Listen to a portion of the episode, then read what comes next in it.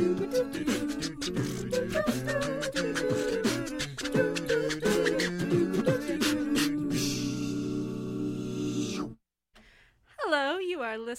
to CITR Radio 101.9 FM, broadcasting from unceded Musqueam territory in Vancouver. This is the Arts Report, here with your host, Ileana, our beautiful correspondent. Hello, guys. I'm here And- again.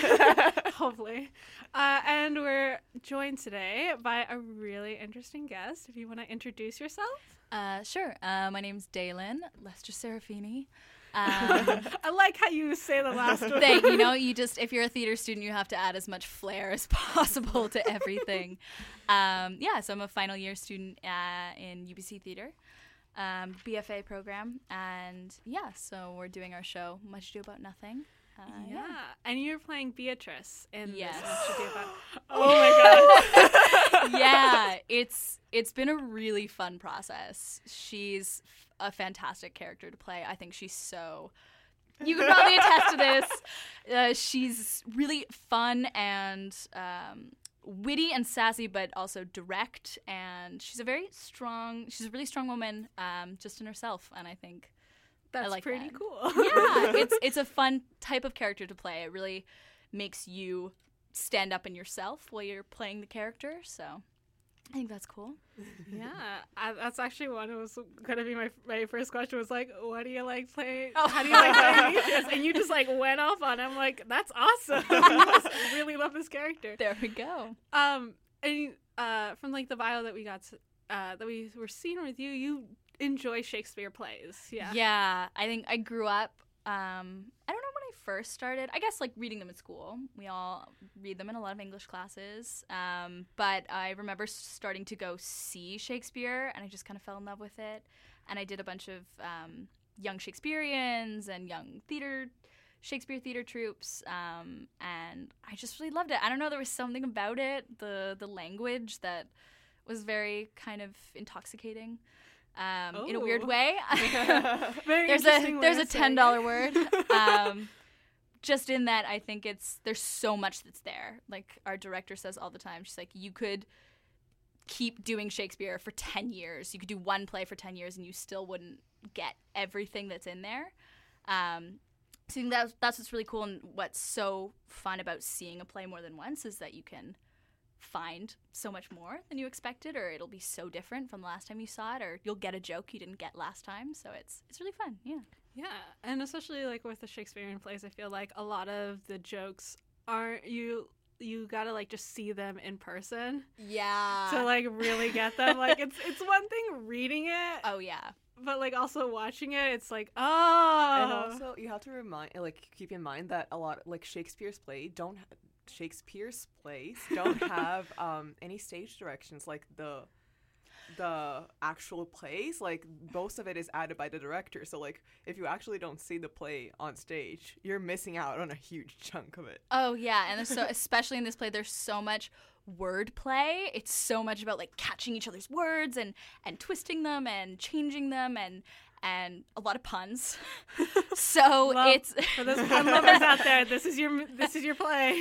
so it's it's really fun because then you get to see that and you see the characters like when they see the word that they want to use and go, oh yeah, That's it. I got it. Uh, so what's your favorite Shakespeare play? I know, I know. This is like putting you on the it's spot right so now. it's so difficult and i'm i'm gonna sound like a total nerd Do it, do Um, it, do it. okay for language i love romeo and juliet just because i think the flowing for plot it's a little mm, but um but just the language of it is so beautiful to listen to and there's just so many passages where i'm like i could just listen to this on an audiobook all day um Midsummer Night's Dream was the first play I ever did, so it holds a really soft spot in my heart My favorite play. yeah, I think, and then um, I think Mackers is another one that I really love. Ooh, I don't know the the. Scottish play. So, Oh, yeah. yeah, we don't. It's you know, it's a curse within theater. You don't say you don't say the name of the play. um, oh, yeah. but I think it's just yeah. There's there's so much there, and again, kind of a really cool, complex female character. No one's really good, no one's really evil, but there's so much going on. So if I had to pick a top three, I guess I'd pick Those would be the three. I, I guess those, yeah. We love nerdy, s- like nerd Do out. it. Totally, Yeah. like, yeah. Thank you. Yeah, I'm like, uh, it's it's fun. And with this play, this Much Ado About Nothing, you guys are doing like a modern retelling of it, Oh, which is yes. an interesting kind of twist. I think. I, I honestly, I like. I'm always kind of like split on modern retellings because I do like the like putting it into uh it. Uh, into like the modern world. I'm sorry, I'm just like looking at Luna right now. She's making so many movements, and you just I'm can't see super audience. excited. Um, how was that? I guess I think I like what's fun about it is that some of the stuff that is hard to grasp um, being in 2018, like a lot of kind of, kind of heavy um, marriage stuff or religion or kind of old old world ideas, you get to kind of look at the play with a fresh perspective and go, okay, well we're looking at it now. Uh, and what does this mean to us now? And what is that line? How would you say that just as you? Which is a very difficult challenge as an actor Yeah, with um, with Shakespeare language, but it's really cool because you it just makes you realize more that Shakespeare that these stories are timeless in a way and that you know there I think there are things in this show that really can relate to a lot of people and a lot of people can find moments that you go oh my god that's from my life like they're just um, which is really cool. And our our amazing director Lois Anderson, um, she's fantastic. Uh, she's worked at Bard for years, um, and she's really just getting us to dig into, in a scary process, being ourselves as the characters, Oh. uh, and bringing that kind of realism in, so you really get to think about how you would take these situations and, and what they would be in your life. So. I think it's cool. It's very fun. It's fun to do something that's like that's modern and you're you can relate to it more. Yeah. yeah, and you guys are like soccer cat. Oh, like- yes. it's a it's a soccer uh, like setting in a way. Yeah, I think that was. Cool. I mean, um, yeah, it's in it's in Venice. It's in Italy, so it bring it ties in a lot of those like family community ideas. And then instead of all the men going off to war, they've all gone off to the soccer championships, and they're coming home. Um, so that's been very fun for all the sports boys in my class. they're having a ball with that. Uh, Um, pun intended. yes, exactly. um, so I think that's yeah, that's been a cool, different thing. has there been? I'm just curious. This is like a very random question on the soccer thing, but has any has there been like a part in the play when they have to like do like a uh, interact with a soccer ball in some way? Oh yeah, well there's one character. Um, you'll see him in the very beginning of the show, uh, and he always carries his soccer ball around. And it's been really fun. Um, because he doesn't actually play, um, oh, I love those. or like, or he, uh, but he's been he's been practicing, and it's been so fantastic. But he gets to he expresses everything with his soccer ball, which is really fun. Oh like just in that very soccer player way, where he carries it around all the time, and like when he's upset, he'll throw it. Um, so our director has been getting the boys to play with that. Um, and even some of the other characters, we're slowly adding it in a little bit more to have fun with it and play with it. So it's yeah, it's gonna be it's gonna be cool. That's so much fun. I just like remember a play I think was also kind of soccer that had to uh, do like an intricate thing with their soccer ball, and I was like, oh man, I wonder if this play's doing. And she's it like, too." thank God, thank God it's not me. Okay, that's fine. As long as I don't have to be on a soccer team, I'm, I'm good. Um, so you've been uh, doing like a lot of uh, plays uh, throughout this kind of year here, and especially with uh, UBC. Um, what has been one of your favorite kind of roles that you've done? I'm so sorry. A lot Oh, of these. God, she's Very making me pick my favorite children. I, I know. I think I saw you in the uh, She Kills Monsters right. one. I yes, remember. yes. Well, I was gonna say that was probably one of my favorite shows that I've ever done. It was so much fun, and I think, um, in a funny coincidence, I keep getting cast as very evil characters, which are so much fun. But I get so many people meeting me and going, "You're not really like your character." And I'm like, "I'll take that as a compliment. Thank you." I'm an actor. I'm an actor. Um, but it's that was so much fun and and so much. It was so physical. Um, that was the real challenge with that show. Um, so playing like not only an evil character um, and something kind of fun to dig into, but also just like all the fights, and it was a really big, fun, um, fun show. And then I think with this show, it's been it's been really cool. Beatrice is a very exciting challenge. Um, um, but I think what's so nice is that my class gets to do the show all together. Um, as Oh. we're graduating this year, so this is our dedicated show. So getting to be just with my class and spending some time, because we all spend about nine hours a day together. so A lot of time to spend with lots someone. of time, like but back in high um, exactly yeah but it's it's very nice to feel like we're in this show all together and really building it as an ensemble and kind of bittersweet that it's it's probably going to be one of our last shows altogether, but i love that part of it i think as a group and and as a team just growing as a cast and feeling like you're building the show together is a really cool part I feel like there's gonna be a lot of crying when you get to the end of it. oh my god, I don't even want to think about it. Yeah, eventually. Oh yes, oh yes, I'm sure. We just keep going. No, let's just not think about it yet. We'll we'll think about it later. Um, I'm really excited yeah, about I'm really this show. excited too. I really do love Much Ado About Nothing. It's such a fun play to go see and even like to read about. Um, uh, with Beatrice, I'm sorry, like a lot of my questions are like all over the place. No, yeah, no, go for it. Um, with Beatrice, i- is there like a was there like a part in the play that you felt like you had a hard time in it with her role, or is there just like do you feel just like you kind of know her so well that you're oh gosh, it's funny because my our director is really um, helping me bring her closer to myself, and that's.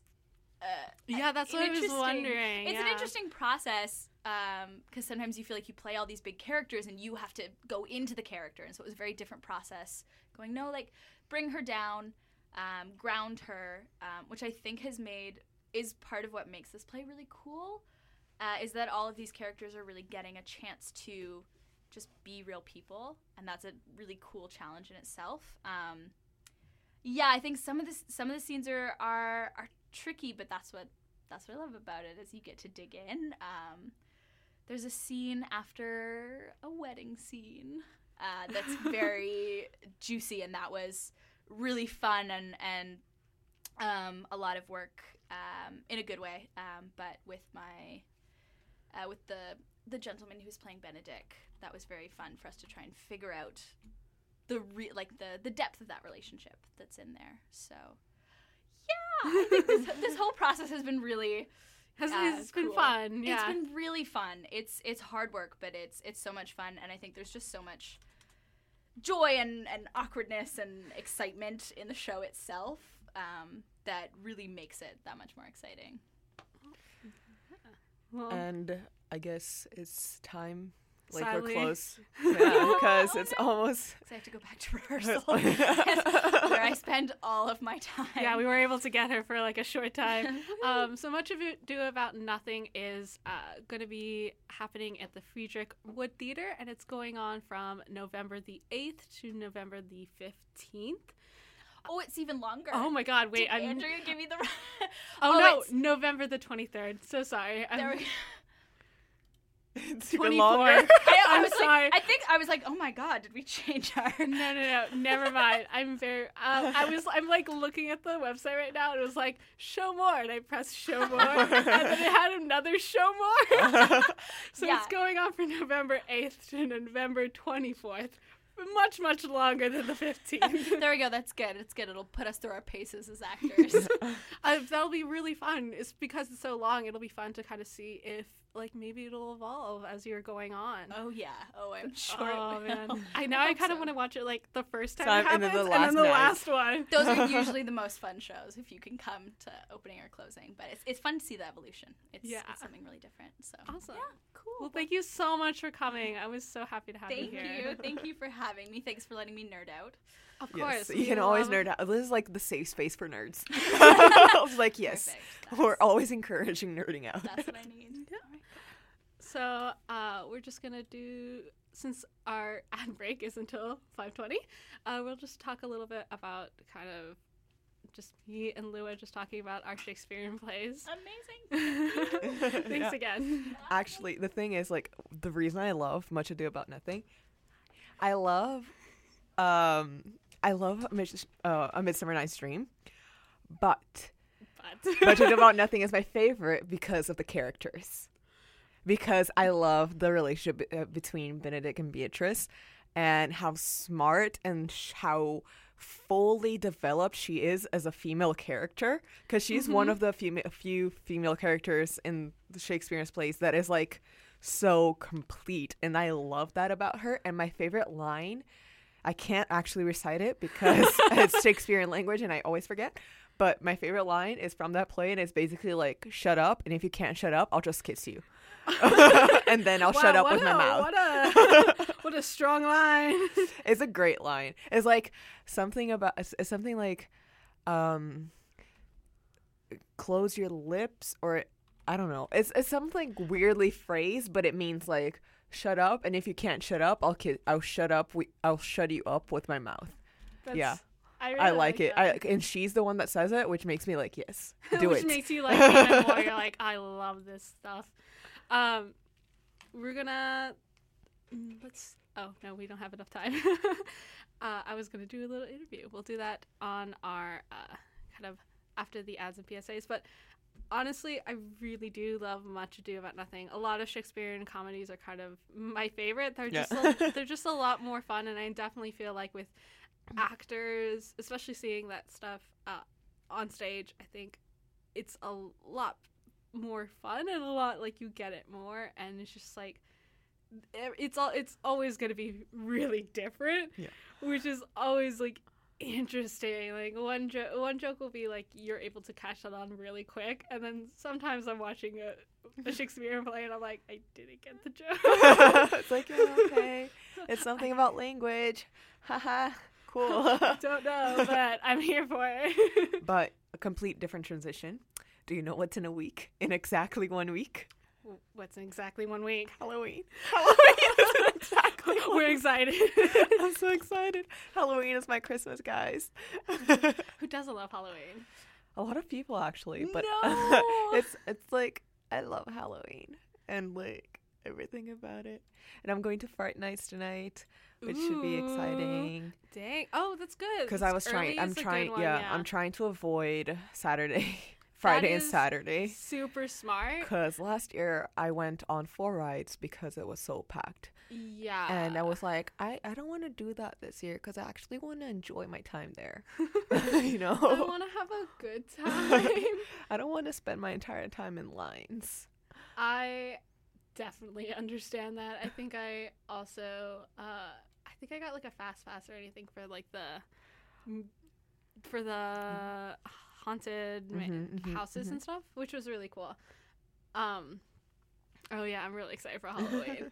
and there's so much Halloween stuff happening too. So that'll be really interesting. After after Halloween, it's then it's like comedy, straight Yes. to much ado about nothing. And then we have we also have Silent Night, uh, UBC Opera coming up. Oh yes, we do. Yes. Um, we have what else is coming up? Borderline, which is the interview we're gonna have after the PSA break. That is a dance show, which is really interesting, and you guys should check it out. Is also coming up. Um, Yeah. There is the Black Piece coming up as well. That's also another dance Mhm. one. And yeah, Yeah, we have a, a lot more to show you and talk about. Especially, uh, I have a very interesting, after our interviews, I have a very interesting thing about a VR experience. ooh, Which is, in, yeah, VR is always really interesting. So uh, we'll get back to you on that. Well, here's some ads and PSAs. We'll be right back. See ya.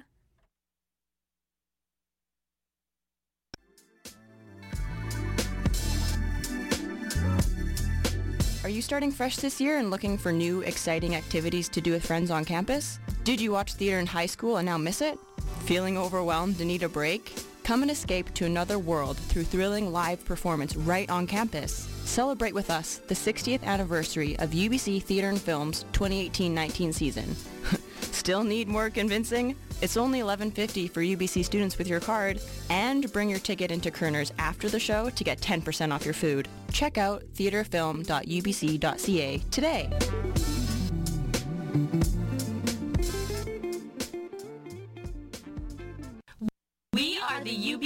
Musical Theater Troupe, we aim to provide the joys of musical theater to everyone on campus. Whether it be by participating in our productions, joining our band, or working backstage, we welcome all levels of experience.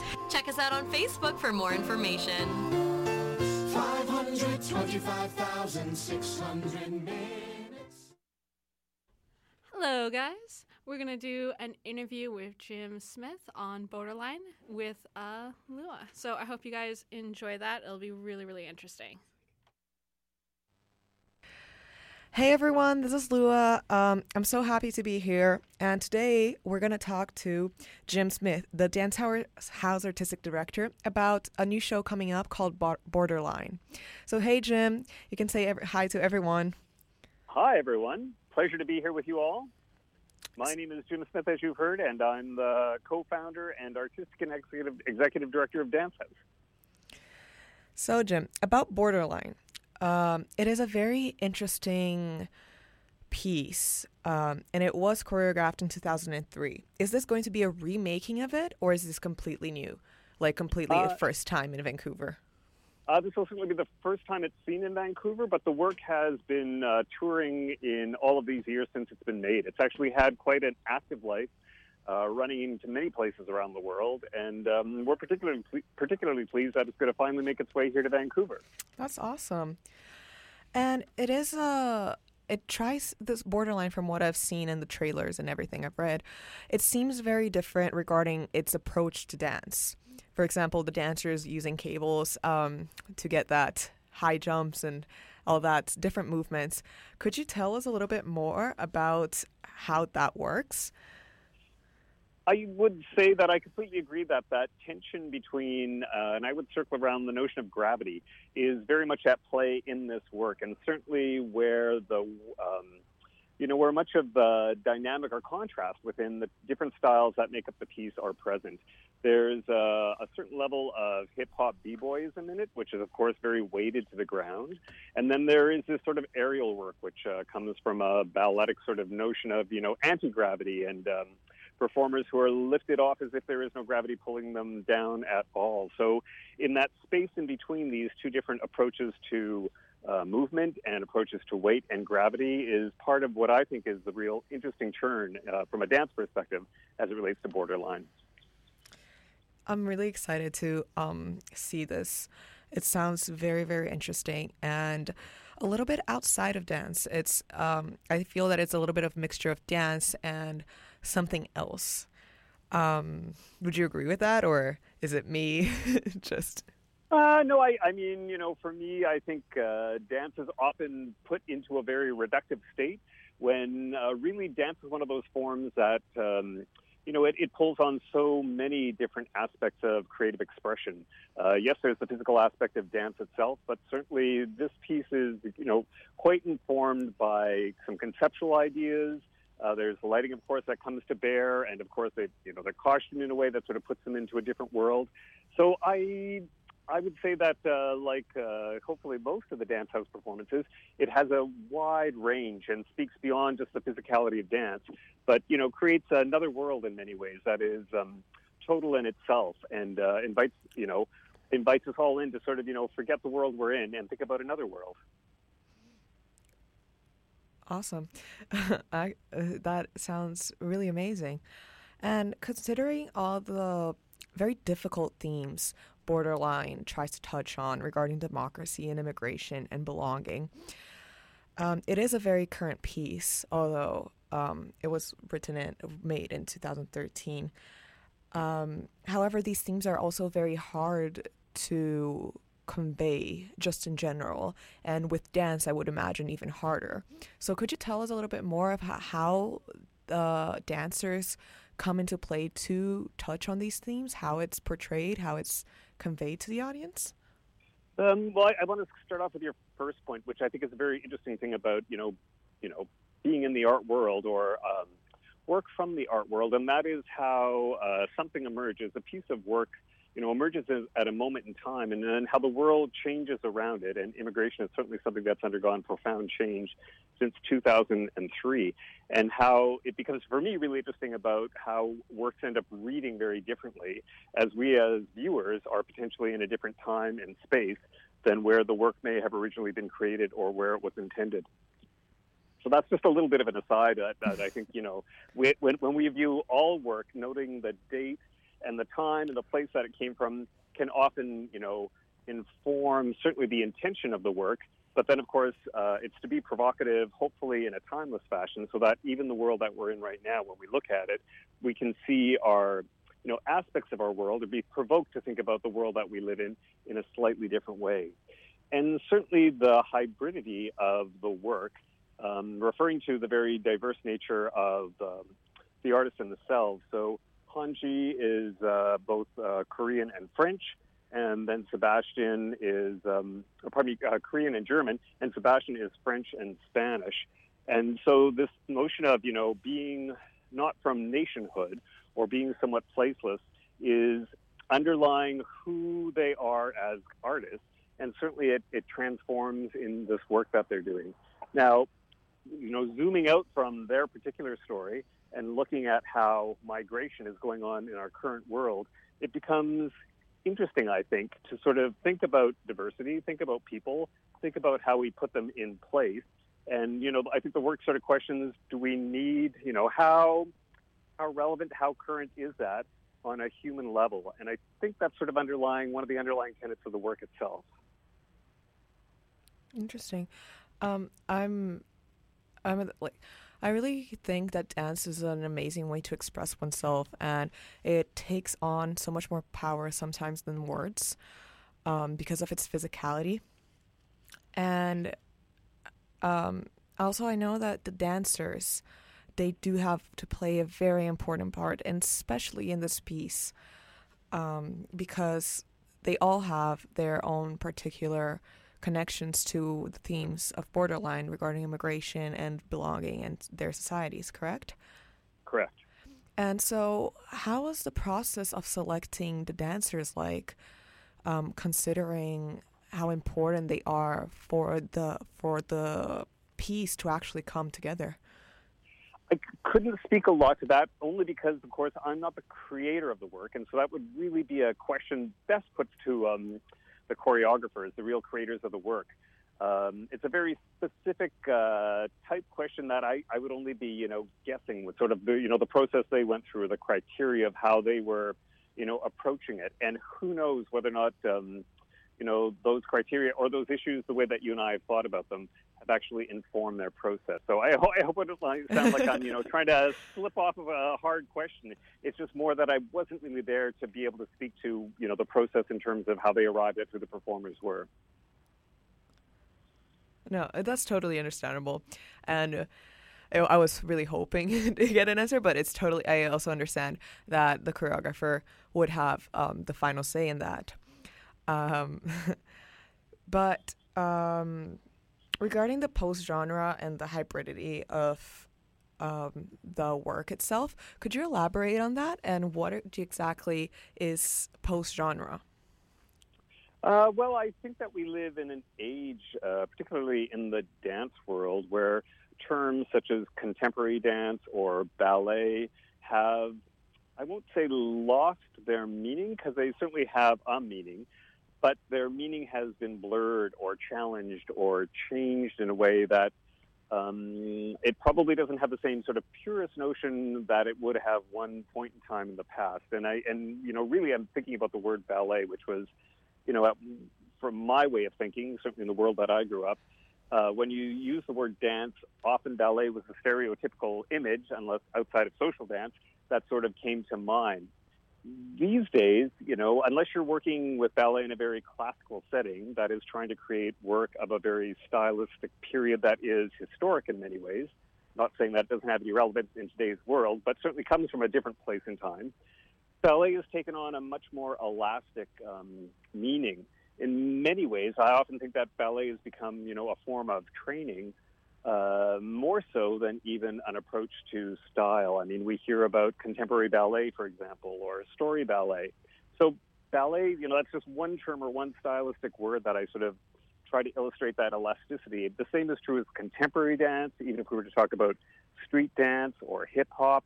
Again, these terms have become blurred, and I think it's very healthy because rather than putting hard edges or putting people into boxes in terms of the work that they do, which again is very reductive, I would say, um, the blurring of the lines just allows for you know all forms of physical expression to sort of come forward. And well, we as humans are busy trying to categorize them because it helps us to communicate and analyze and be able to share in that work. Certainly, I would say the artists that I know, the dance artists that I know, think less and less about identifying themselves in a particular genre and rather on are, are much more on a pursuit of just trying to explore movement in a broader sense of the term. Yeah, I absolutely agree. I think dance has is taking on new forms constantly, and I'm really happy Borderline is like taking that on and being like, we are going to go past that. I think it's absolutely fascinating, and we'll hopefully I hope I wish to see it. Uh, will hopefully become something very amazing on stage. And I do have one last question. And regarding the spoken word performance, um, since this is a, a little bit is is a piece that is post genre, a little bit very much out there. It also it uses music, but it also uses spoken word performance. And I was wondering, is the spoken word um, in English or in French? Considering th- since the choreographers are French. The language, I would say, is very fragmented and more suggestive. Uh, I anticipate it'll probably be delivered in English, being uh, us being in an English context, uh, or pardon me, an English uh, city. But truly, the context would make that the language is much more suggestive and gestural. Uh, so uh, certainly, then I wouldn't want anyone to think that you know it's going to be in a language that they won't be able to understand because it will much more be in the language of the body. And I would say that the spoken text is really an extension of the physical gesture at hand. Yeah, uh, the language of the body really does speak to all languages. It speaks to the human being, and um, the fact that it will focus on that and not other aspects of it. I think it, it's a piece then that can be translated into really any to any for anyone. Absolutely. And that's, uh, I would offer, you know, again, the universality of dance, right? We all have bodies. We all use gestures that express, you know, we shrug our shoulders when we don't know the answer. We wave hello or goodbye. So we all intuitively and on some, you know, subconscious level really do, I'll use the word dance, but really I'll say communicate with our body and through physical gesture. So I, you know, that is one of the, for me, one of the profound possibilities of dance is that uh, you can drop it in front of all sorts of different people, regardless of where they're from, regardless of language, and everybody will experience and see something. Their place and context may slightly provide some nuance, but hopefully there'll be a universality underneath all of that that is common to all. And would you like to remind us all again when Borderline is taking place? Sure. So that's coming up Friday, October 26th, and Saturday, October 27th at the Vancouver Playhouse. It gets underway at 8 p.m. And there is a pre-show chat that begins at 7:15 in the upstairs lobby, and uh, that's going to be hosted by Dorothy Woodend of the Tyee, and it will uh, be a bit of a conversation with um, Honji and Sebastian, the two choreographers of the work. Awesome. Thank you so much, Jim, for taking the time to talk to us here at CITR. I hope you have an amazing day. And would you like to add anything else? Not at all. I just want to say thank you so much for giving us a bit of airtime and coverage. We truly appreciate it. And I look forward to seeing everyone at the theater. Thank you so much. Bye bye. Bye bye. Well, that was actually a really, really cool interview. I'm really glad we were able to hear it. Um, for Borderline, uh, I don't think I remember exactly. Do you know when it's it's showing again? Um, it's I believe it's next week. Ooh. Um, right at the end of the recording, I said it, but I already forgot because I I am like that. well, um, but yeah, it's next week. Um, I believe it's twenty, or is it this weekend? Oh, Because it's twenty some. I think it's might be. Oh man. Yeah. Yeah, we're like I literally just said it, guys.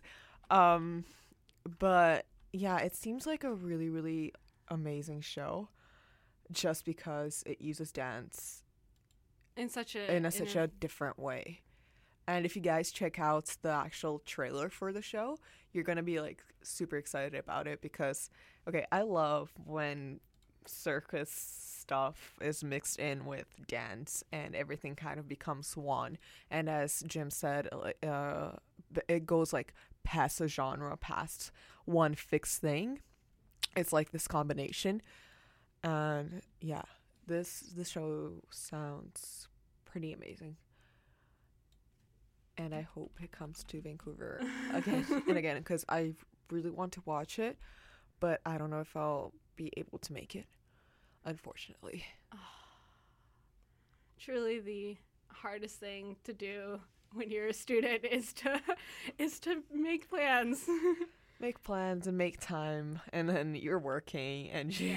oh, it's coming out uh, the 26th of uh, October, so uh, that would be a Friday. It's coming out this Friday at the Dance House Vancouver Playhouse. So that's when that's when their showing is going to be. So it's like a once in a lifetime experience. So if you're not doing anything in that time, that's Well, they didn't do it in 2013. so maybe in 10 years from now. get like a time machine, go back even farther. You're like, this is it. This is the new. this is the new thing we're doing.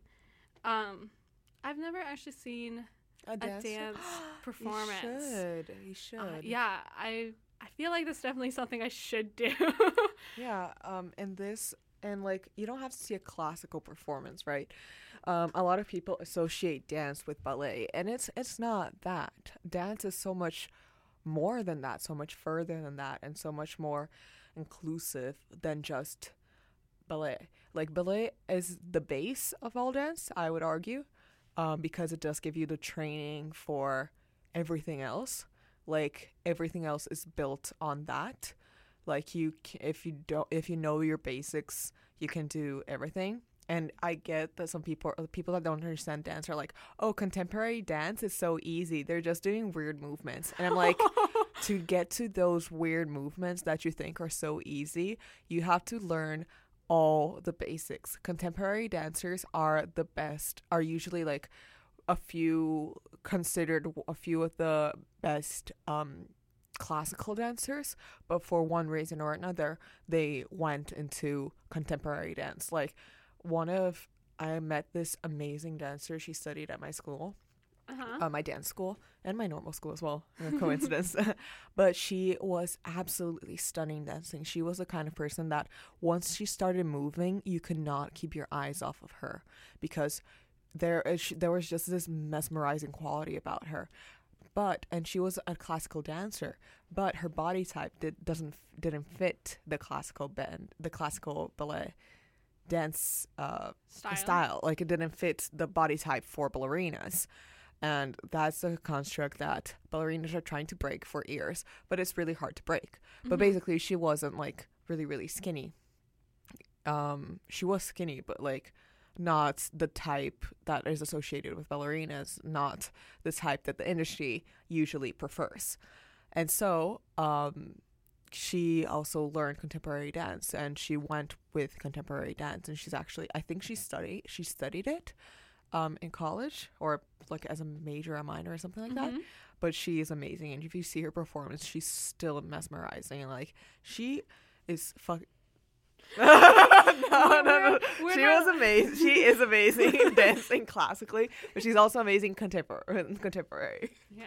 So every every uh like kind of tentative dance uh um kind of enthusiast or even like interested in watching a dance performance, definitely check out this contemporary work. I'm sure you'll love it. Okay, we're gonna do some ads and PSAs, and then we're gonna do another interview, which was uh, with uh, Jawbone with Jake Clark, and you're gonna really enjoy that interview.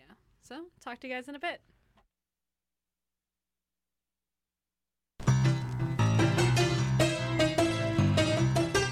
Without the help and support of our friends, we here at CITR wouldn't be able to bring you all the great music, art, cinema, and culture that you love. Thanks to the long-standing support from the Rio Theater, we are able to keep you informed on all the great artists, films, and everything else coming to town there. For all the current information about who and what's playing at the Rio Theater, visit their website at www.riotheater.ca.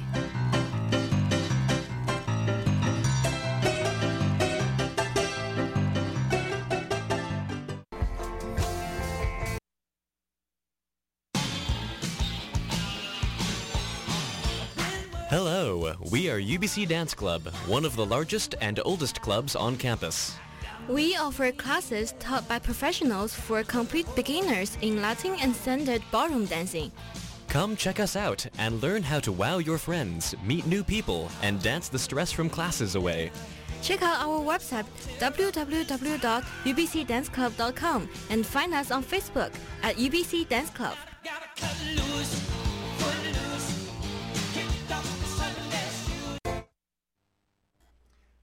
Listening to The Jawbone on CITR 101.9 FM, broadcasting from the unceded Musqueam territory of UBC's Point Grey campus. I'm Jake Clark, and we have an interview today with Marina Antunes from Spark Animation Festival, currently in its 10th installment. Marina, how are you doing? Pretty good, and how are you doing up there? I can't complain. Life is pretty good. Excellent. Me and my playback are just residing here in the studio, looking forward to coming events, you know? Uh, and I gotta say, I was really interested to hear about Spark because for the 10th anniversary event, you guys are partnering with Science World. Is that correct? Yes. Yes, that's right. And what kind of programming does that produce? Are there any special events going on? Yeah, so actually, the our partnership with Science World is really interesting. I mean, animation, when you think about it, generally speaking, the public hears animation, they think stuff for kids. And, you know, there is animation for adults as well, and animation that speaks to everyone. But, you know, it, it's an automatic that you think of children. And we some of our programming is always sort of geared towards kids. We do usually include a program in in our festival that is specifically targeted to kids, and it's always nice when we're able to partner with a group or with um, another association that has like a direct line to kids. And really, Science World is the best option for that. And it kind of works out because they also currently have the Pixar exhibit, and we have a couple of guests from Pixar that are attending the festival on the conference side of the festival. Um, so it just kind of worked out. So they do they are screening a couple of really special uh, presentations, and we've curated a couple of shorts programs for them that feature films that will not be screened anywhere else. They are literally only screening at Science World. So if you wanted to catch those, you would have to go to Science World see them. So that's really exciting. And we're also screening a feature film there. We're screening Sergeant Stubby: An American Hero, which is a really fantastic, surprisingly Canadian-made animated film about a real-life story of a corporal and his dog Stubby uh, during World War II. It's a really doesn't sound like a heartwarming story, but it really, really is. It's a great story about friendship and adventure, and it's just really, really sweet. And it looks amazing. Sort of the dog trying to find his human? That's right. Well, you know what? Yeah, pretty much, pretty much. It's about this little dog that, you know, the, this corporal finds this dog, adopts him, and he basically squeezes himself into his travel bag as he's making it across the water into France.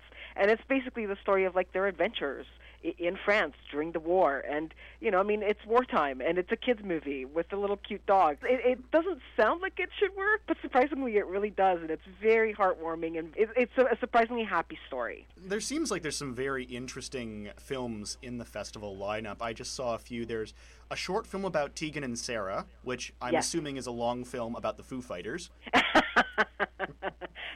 no, it really is a short film. I think it's only three minutes long. It's, uh, it's directed by Ann, Ann Marie Fleming, who is local filmmaker. She's fantastic. She's made a couple of, short, of uh, films and lots of short films, and she's produced that for the National Film Board, and it was part of an incentive to celebrate inclusivity. And of course, Tegan and Sarah, perfect for that. And I think the short is only like three minutes. It is available on the National Film Board website, but I believe, if I'm not mistaken, this might be like the theatrical premiere. So I'm very excited about that. And there's another feature that features a keynote talk, if I'm correct. Is Iranian feature? Yeah, that's right. Uh, the Last Fiction. Now, this was a great find for us. We've had submissions for, to the film festival available for a couple of years now, and we introduced feature film submissions, I think, two years ago now. So it's been kind of like a slow process trying to build that side of the festival uh, because most of the time the feature films are curated by the programming team, um, and we're always looking for new material, stuff from places that we may have not seen films from before. And certainly an Iranian animated film is not something that comes around every day, especially not a feature film that's independently produced. So, uh, The Last Fiction is an independently produced Iranian animated film. It's the North American premiere, so it's played in Europe and across Asia, but it hasn't played in North America yet. We will be the first. That's super exciting. The director is going to be joining us for a Q&A. Unfortunately, we didn't have enough time to arrange for visas. Travel is kind of difficult in that part of the world. So he is going to be joining us for a Q&A after the screening via Skype. So we're really excited about it. It's a really beautiful, kind of more like a French style animation, which is action film. It has a fantasy element, kind of dark. I was blown away when I saw it, and I'm like, we have to have this. It's great. It's very interesting on my end because I actually wouldn't know there's an Iranian style of animation or not. Uh, the same way, for example, there is a Japanese style of animation that's very well known over here. No, exactly, and I mean it's it, and it kind of falls into that line where um, you know it's not an area of the world where you see a lot of animation. At least for us, um, there may be animation made there, but we don't get to see a lot of it. And like you say, it, it I don't think it has a very like the area has a very specific, unique style. You know, you think of anime and you automatically have an idea in your mind of what that looks like. This feels more like, to me at least, sort of the French traditional 2D animation, it has this kind of very like romantic lace look to all the characters. It's it's stunningly beautiful. Like we have a trailer on the website. It's like I the opening five minutes, I was so in. I'm like, okay, I need to share this with the world. that sounds very interesting. Now, I just I just have to ask this: in ten years of doing this, I just want to know what the most interesting feature you've seen was, or maybe one of the most definitive bits of programming from this festival? Well, to be honest, I've only been with the festival for a few years. In the past, we used to show a lot of retrospectives as well. That's not something that we've done as often over the last couple of years since I've been involved. For me, one of the best bits of programming that I've been involved in was last year when we had The Breadwinner as our opening night film. It not only was absolutely a stunning movie, it was directed by a woman, so that was a big bonus for us. It's something that as a woman I always push for.